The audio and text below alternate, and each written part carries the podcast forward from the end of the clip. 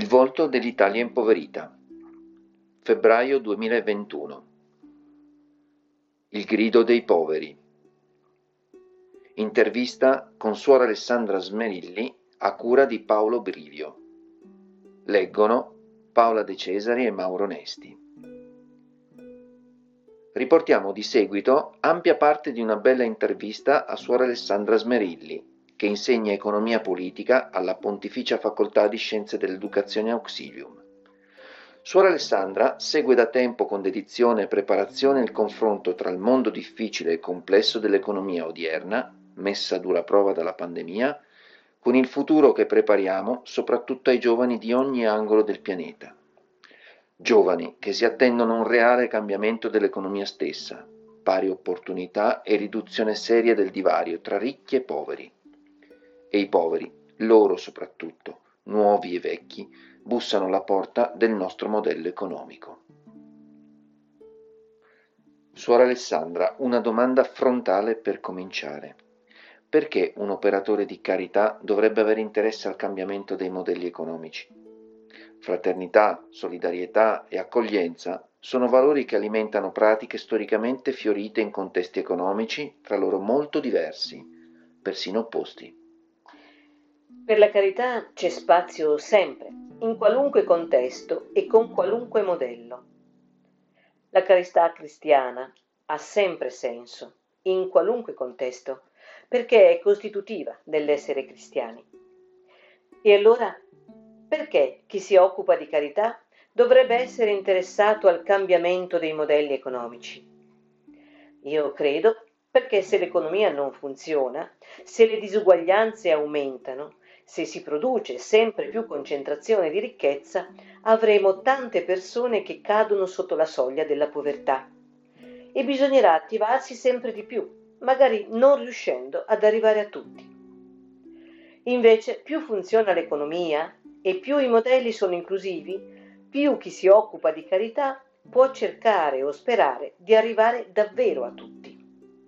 Oggi si rischia di non raggiungere neanche i poveri, per quanto l'area della povertà si sta allargando. I poveri, appunto, li avete sempre con voi e potete beneficarli quando volete, dice Gesù nel capitolo 14 del Vangelo di Marco. Non è troppo ambizioso ritenere che cambiando l'economia si possa eliminare la povertà, la quale in ultima analisi dipende dal peccato che alberga nel cuore dell'uomo e che sempre genererà strutture di peccato? Domanda complicata. Risposta non semplice. Ho sempre criticato chi si pone come obiettivo eliminare la povertà, perché sappiamo che non è possibile. E poi ci sarebbe da aprire un discorso ulteriore. Quale povertà vogliamo eliminare?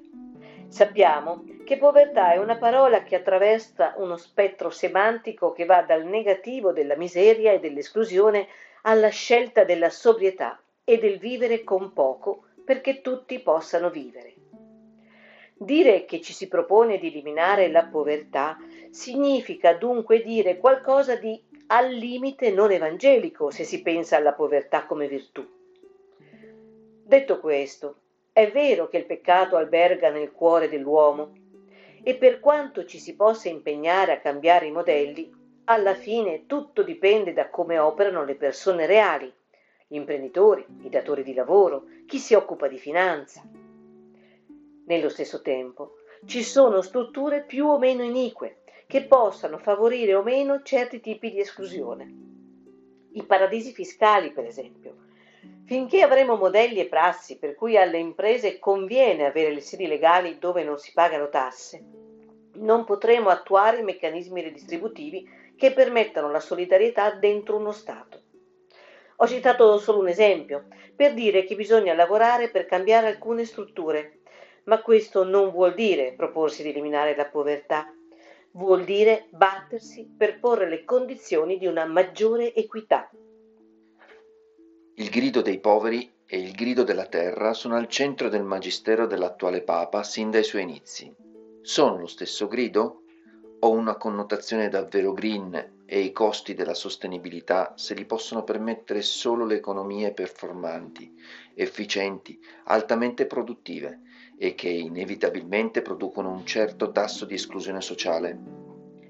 Sicuramente il grido della terra e il grido dei poveri sono intimamente legati. Gli sforzi che vengono fatti per un maggior rispetto della terra hanno dei costi e si capisce che i più poveri, stati e individui, non possono permettersi alcuni di questi sforzi. Un esempio banale.